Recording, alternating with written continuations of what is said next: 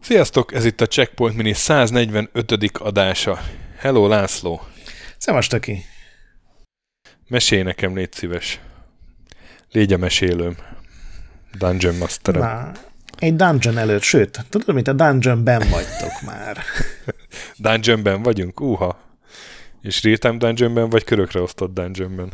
Legyen real-time, és, és legyetek ti a mesterei. És akkor beszéljünk a Uha. remek akkor ez csak az FTL-nek a, FTL-nek a 1987-es játéka lehet.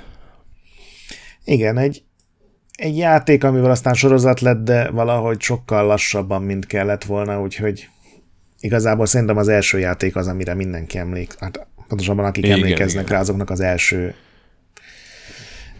Meg hát a Játék. legfontosabb is a, a hatása miatt. Igen. Tekintve, hogy milyen, milyen dungeon crawler kolón dömpinget Igen, tehát például ugye a Indított el, hisz- is hiszen ugye ez- köszönhetjük. Igen, igen, meg az Eye of the Beholdereket. Hiszen ugye ez volt az első dungeon crawler, az ilyen mai értelembe vett dungeon crawler.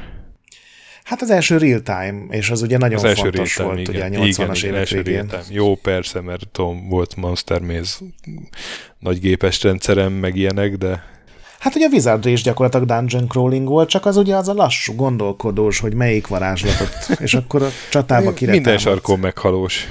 Igen. Igen. Én, én nekem az, amikor utána néztem, azon lepődtem meg, hogy ez az FTL, ez, ez egy ilyen kicsi cég volt. Ugye Faster Than Light rövidítés, hogy ez igazából egy szoftver cég, kitalált, hogy csinálja játékot is, és, és egy ilyen, egy ilyen aldivíziója volt tulajdonképpen, vagy ilyen pici leányvállalata.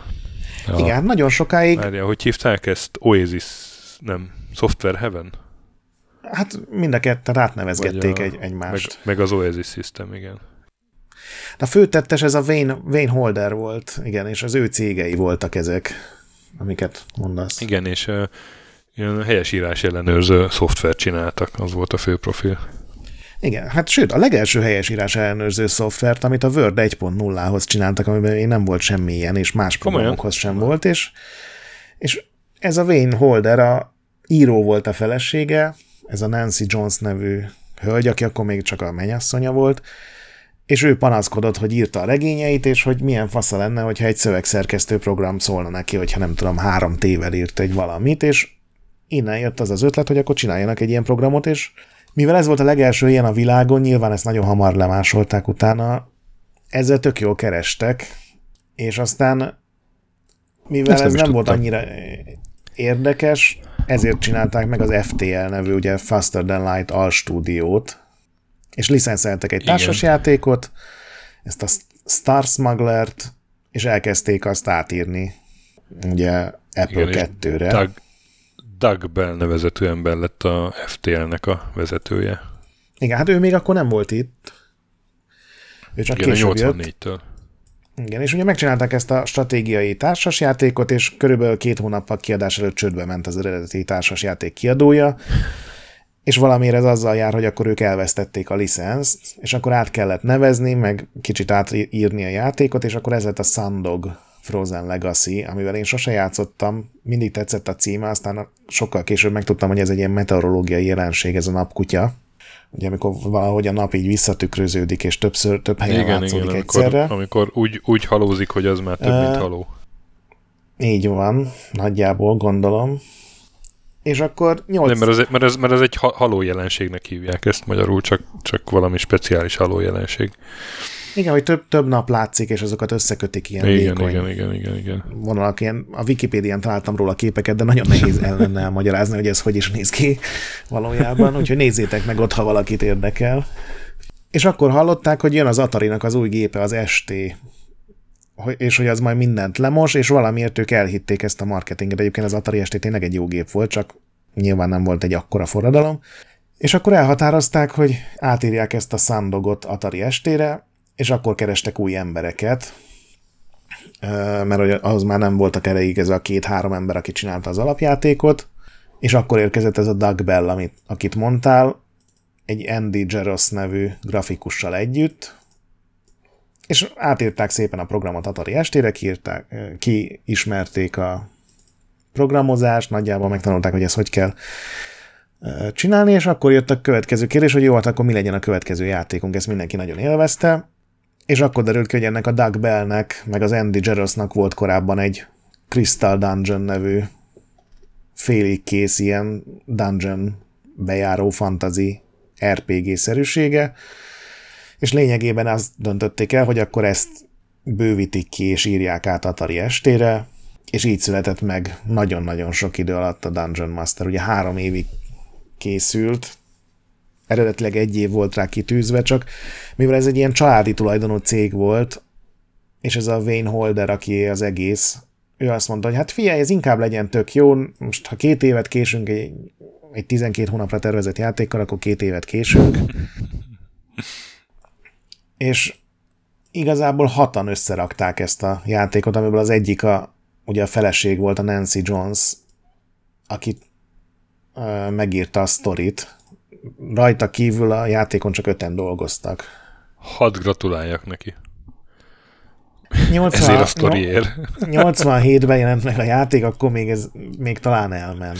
De egyébként igen. Igen, igen. Szóval képzeljétek el, hogy a káosz urát kell legyőzni. De aki egy jó varázsló volt, de a power, power kristályok hatására gonosz lett. Ja, ja, bocsánat, tényleg ilyet még nem láttunk előtte. Igen. De gyakorlatilag az a lényeg, hogy van a nagybetűs káosz nevű nagyon gonosz varázsló, akit csak úgy lehet legyőzni, hogyha egy varázsbotot meg egy szuper mega kristály égkövet megtalálsz a nagyon gonosz káosz által készített dungeonnek a mélyén. Igen. Szóval Szóval Jó, nem azt igazából mondom, egy hogy az ilyen jó, eredetiség mindenképpen. szóval ez ilyen jó értelembe véve amatőr projekt volt gyakorlatilag.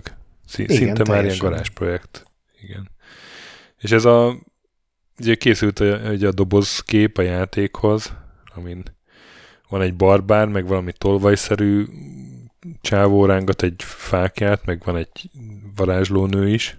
Igen. És hogy ezt a, a David Darrow nevű illusztrátort megtalálták, megkérték, hogy fe, fesse meg ő, és ő meg a, mit tudom, a feleségét beöltöztette, ő a, ő a, izé, ő a varázslónő, a barbár az, az a helyi ö, konditeremből hívtak egy embert, már nem is Igen. emlékszik a nevére, hogy ki volt az, meg az egyik programozó lett a tolvaj, aki ott rángatja a fákját.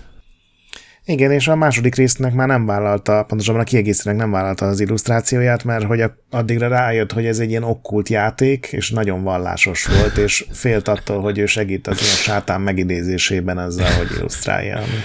Hát igen, a szerepjáték a sátánműve volt egy időszak, amikor Igen. talán pont ez a, pont ez a 80-as évek második fele, amikor ez a borzalmas izé démonizálás volt.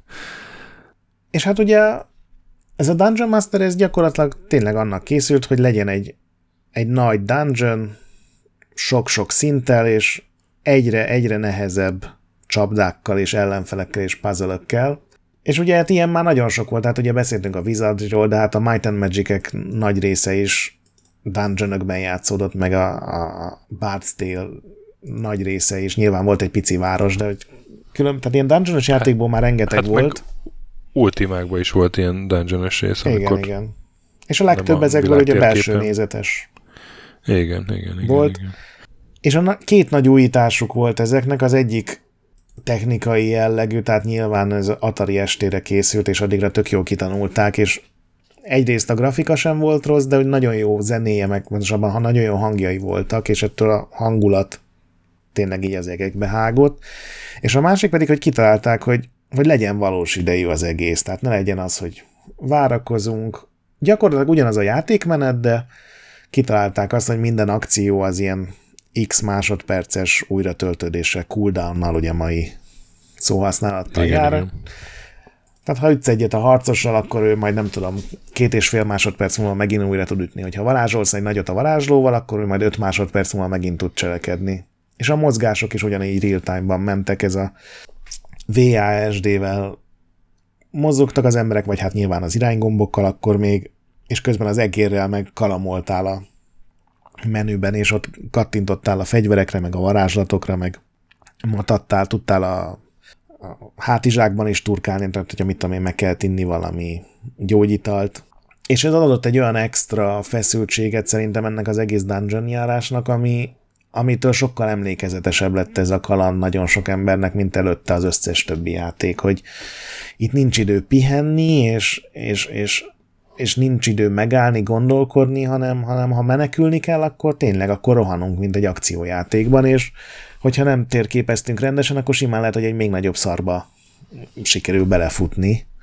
Úgyhogy szerintem ez, ezek ilyen gameplay szinten nagyon jó elsültek, aztán van egy, egy olyan szintje a játéknak, ami szerintem már kevésbé működik, ezzel tudod, hogy minden legyen realisztikus, ami ideig javít a játékokon, aztán már szerintem idegesítővé válik, és itt is az, hogy nem elég az, hogy enni kell, mint minden ultimában, hanem itt innia is kell a karaktereknek, meg aludnia is kell, különben fáradtak lesznek, és akkor csökkennek a statjaik, igen, és akkor... Igen, igen, igen. De ugye, ha pihensz, akkor a dungeonben bármikor megtámadhatnak, tehát mindig kell egy olyan helyet találni, amit magadra tudsz zárni, és akkor és akkor ott tudsz aludni, ami, ami idegesítő, főleg, hogyha nem tudsz angolul, és nem érted, hogy mi az Isten baja van a karaktereidnek, mint az velem annó nyilván megesett. De ennek a szimulációnak egyébként vannak tök jó dolgai is. Tehát ilyen például az egyik, hogy utólag azt mondták, hogy azért, mert nem tudták megoldani egyszerűen, minden lény az adott szinten szimulálva van. Van benne egy ilyen random találkozó rendszer, tehát mindig, amikor lépsz előre egy mezőt, akkor úgy dob a játék, mint a rendes D&D-ben, hogy van-e random találkozó, vagy nincs. De egy csomó lény az minden, mindig ott van a pályán, és ezek annyira szimulálva vannak, hogy ha kinyitnak egy ajtót, vagy ha összetalálkoznak és összeverekszenek, vagy csak simán ott magukban el vannak és hangot adnak ki, azt így mind hallod. És valahogy sikerült úgy megoldani, ez nyilván a daszos verzióban annyira nem jön át, mert az még szerintem ilyen nagyon gyenge hangokat adott ki, de a jobb számítógépeken, az akkori jobb számítógépeken ez elképesztő volt, hogy tényleg egy élő dungeon közepén vagy, és hallod, hogy jobbról, ha jobbra mész, akkor ott hangosodik valami, nem tudom, méheknek a hangja, vagy valami bogaraknak a hangja, ha balra mész, akkor nem tudom, az orkoknak a nem voltak orkok, de mondjuk a nem tudom, a zombiknak az ilyen csoszogó hangját hallottad, tehát ez egy ilyen ez is egy olyan dolog, ami korábban nem volt játékban, ma már tök természetes lehet akár, de akkor ez még egy ilyen extra dolog volt. Meg ugye ott van még a szimulációban, hogy a fajtókat például be lehet ütni. Ez később ugye a Ultima Underworld-nél volt egy tök nagy feature, de ez már ez a játék már tudta. Igen, és ez egy ilyen uh, vicces dolog, hogy egy csomóban a Ultima iklette őket. Igen. De amikor meg kijött a Dungeon Master, akkor a Richard Gary ott el volt ájulva tőle, hogy úristen, hát itt milyen új lehetőségek nyíltak, és aztán a, ő, őt meg visszaiklette a Dungeon Master a későbbi részekhez, már az Ultima 5-höz is. Igen, igen, de szerintem ez tök jó, ennek így kéne működnie. Mhm. Igen, Tehát igen, ez, igen, igen. Nagyon jó. Aztán egy másik ilyen szimuláció dolog, hogy a varázslatok azok ténylegesen léteztek a játékon belül, tehát nem csak egy grafikai effekt volt, hanem például a tűzgolyó az át tudott menni a teleport mezőkön, ami egy csomó másik játékban így nem létezik, mert a teleport csak a karakterekre hat. Ami nagyon tetszett nekem ebben annó, azt emlékszem, hogy azt, az volt a kedvenc ölési metódusom, hogyha rácsuksz egy ilyen nagy kőajtót egy lényre, akkor az sebzi. Tudod, hogy így, így lef, nem, nem kiben nyílt az ajtó, hanem így föl, föllement, és a nagy kőajtóval így agyon lehetett sebezni a lényt, és nyilván nem volt annyira hatékony, mint hogy a kardokkal ütöd, meg tűzgolyókkal lőnéd, de én ezt nagyon élveztem.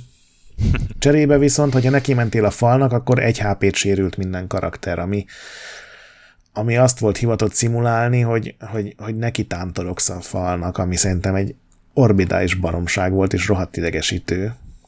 De hát ugye a realizmus mindenek fölött. Te annó mennyit játszottál vele? És mennyire Én tudtál annó- angolul? Nem tudtam még na- nagyon jól angolul, és nem is játszottam sokat vele, így, hogy is mondjam, mivel akkoriban éltem az aktív szerepjátékos korszakomat, ezért nyilván fontosnak tartottam, hogy játszak egy játékkal, aminek az a címe, hogy Dungeon Master, Uh-huh. de az történt, hogy én előbb láttam a Eye of the Beholder-t. Tehát én előbb játszottam Eye of the Beholder egyel, sőt a kettővel, és utána szereztem be a Dun- Dungeon Master-t. És pont tehát hiába egy klón vagy lopás az egész of the Beholder, ugye a Dungeon Masterről, pont ezeket a idegesítő részeket uh, valahogy kiköszörülték, vagy, vagy sokkal kevesebb volt, tehát például nem feltétlenül kellett mindig folyton enni, hanem sokkal ritkábban. Igen, meg volt kajateremtő varázslat.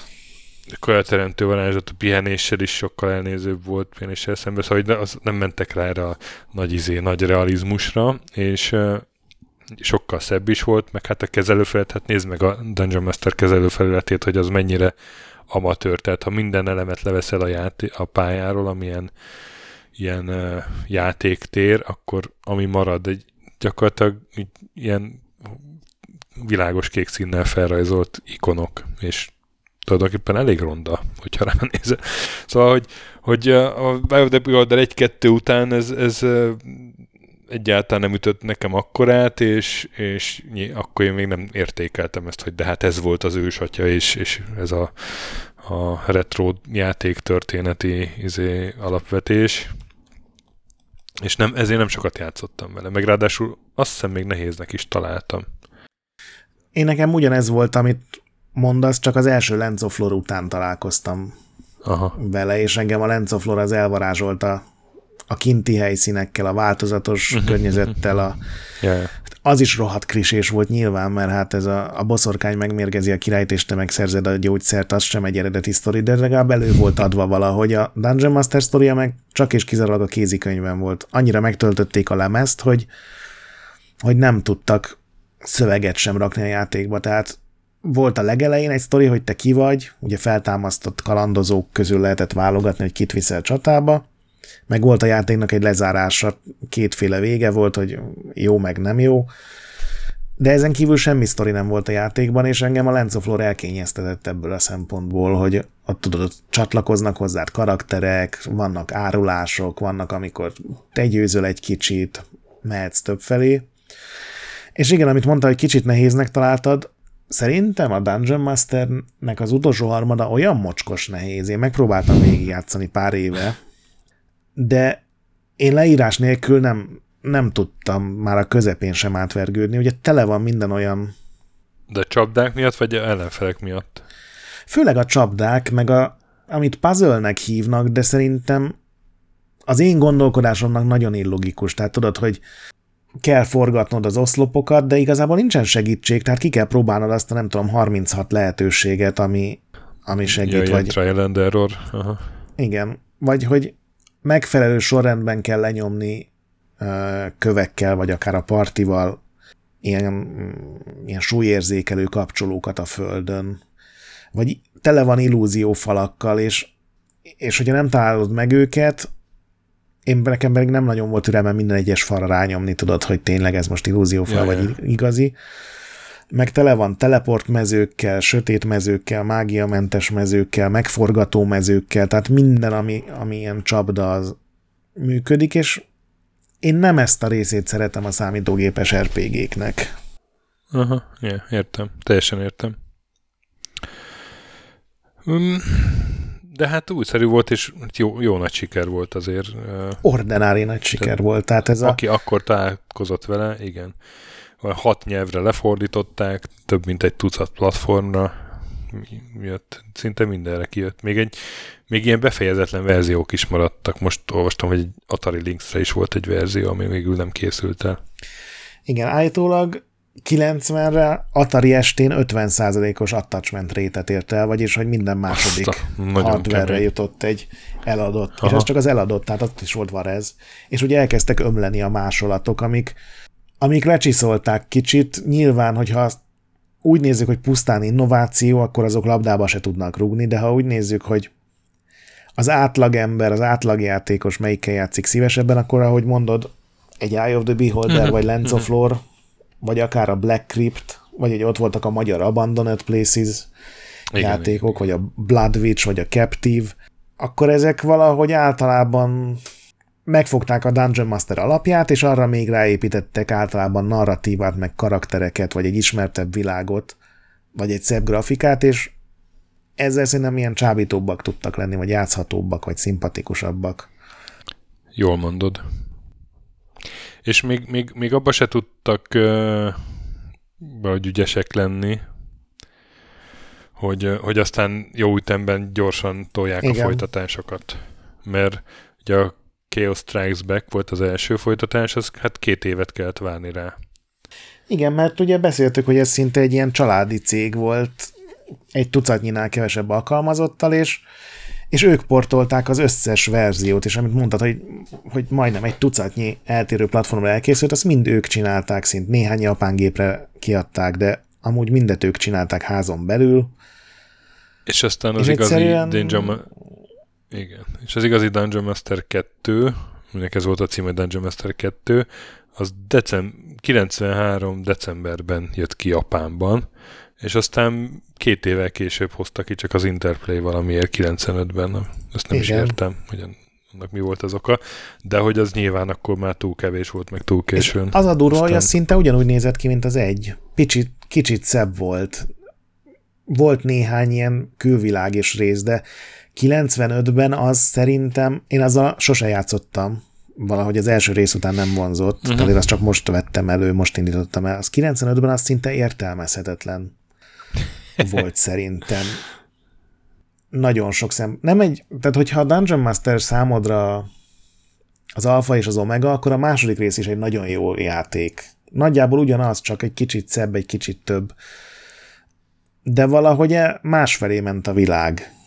És az, az, az nagyon sok idő volt, és utána még volt egy negyedik rész is, csak Japánban az is, ugye a Dungeon Master Nexus. Igen. Ami már poligonos 3D volt, és akkor már nem is létezett az FTL, mert ők ugye csődbe mentek a második rész anyagi Igen, bukása miatt. körül. Jaj. Igen.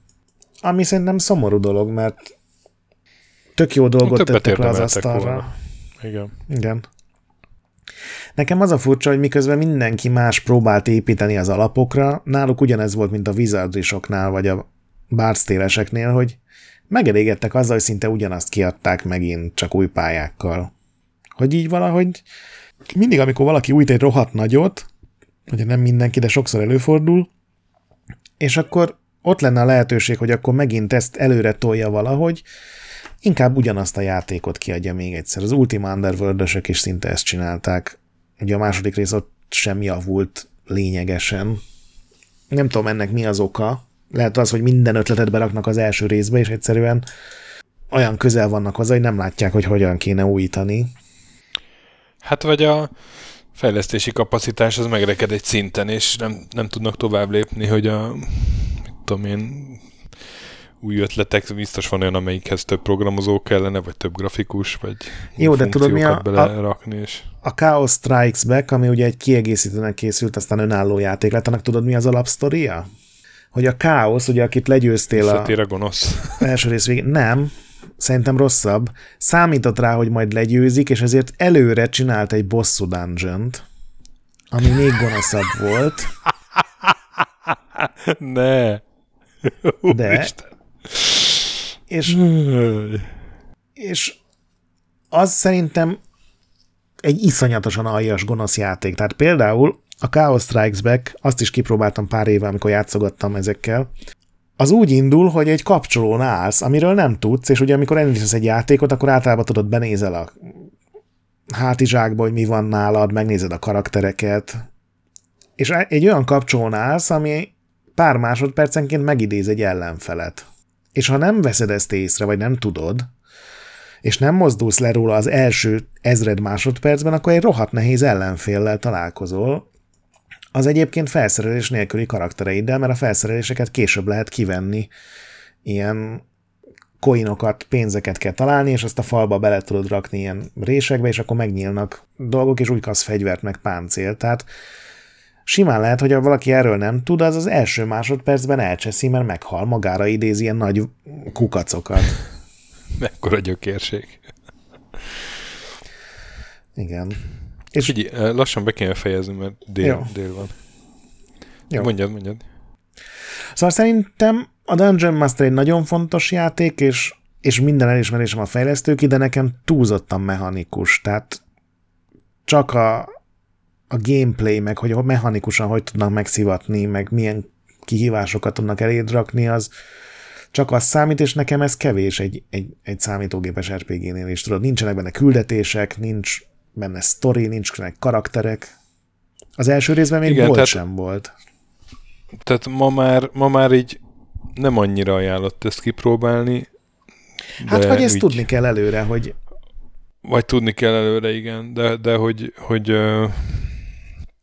hogy, milyen fontos játék volt így a Dungeon Crawlerek igen. történetében, azt meg, azt meg illik tisztelni, vagy legalábbis Igen. tudni. Mert tényleg ez, Szerint... nélkül nem lett volna Eye of the Beholder, meg, meg Lens of Lore, meg ezek. Igen. Szerintem mindent elmond arról, hogy milyen játék a Dungeon Master, hogy a Retro Gamer magazin összehozta az eredeti fejlesztőket, és ott az egyik utolsó kérdés volt ugye, hogy lesz-e még valaha Dungeon Master?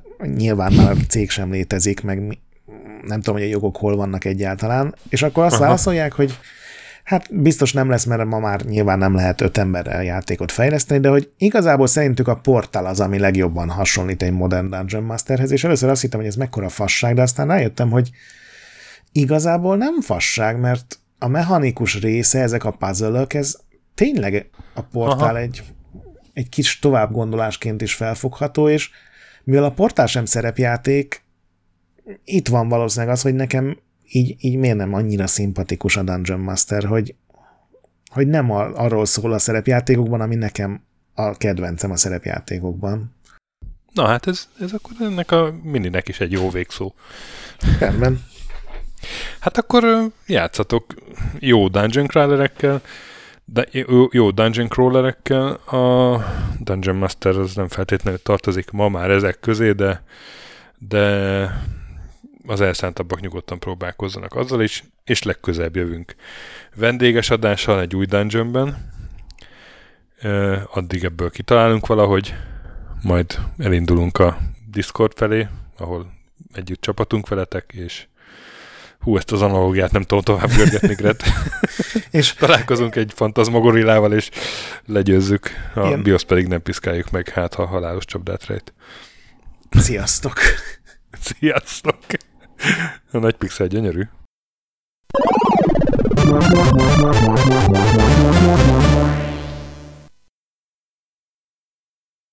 Köszönjük a segítséget és az adományokat Patreon támogatóinknak, különösen nekik.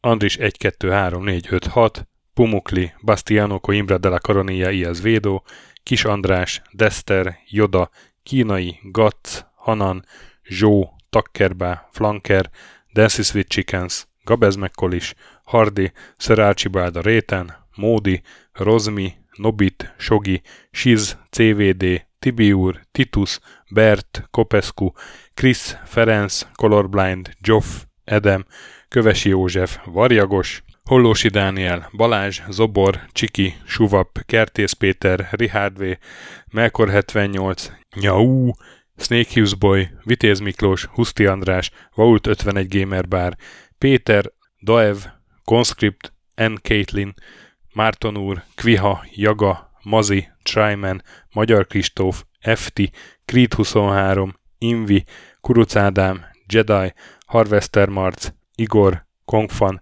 Pixelever, Körmendi Zsolt, Ézerkönyv Egyesület a videójátékos kultúráért, Maz, Mr. Corley, nagy Gyula, Gergely B., Sakali, Sorel, Naturlecsó, Devencs, Kaktusz, Tom, Jed, Apai Márton, Balcó, Alagi úr, Judgebred, László, Kurunci Gábor, Opat, Jani bácsi, Dabrowski Ádám, Gévas, Zabolik, Kákris, Alternisztom, Logan, Hédi, Tomiszt, Att, Gyuri, Kevin Hun, Zobug, Balog Tamás, Enlászló, Capslock User, Kovács Marcel, Gombos Márk, Valisz, Tomek G, Hekkés Lángos, Szati, Rudimester, Sancho Musax, Elektronikus Bárány, Nand, Valand, Jancsa, Burgerpápa Jani, Arzenik, Deadlock, Csédani, Time Devourer, Híd Nyugatra Podcast, Lavko Maruni, Makkos, Estring, Csé, Xlábú, Simon Zsolt, Lidérc, Milanovic, Ice Down, Typhoon, Zoltanga,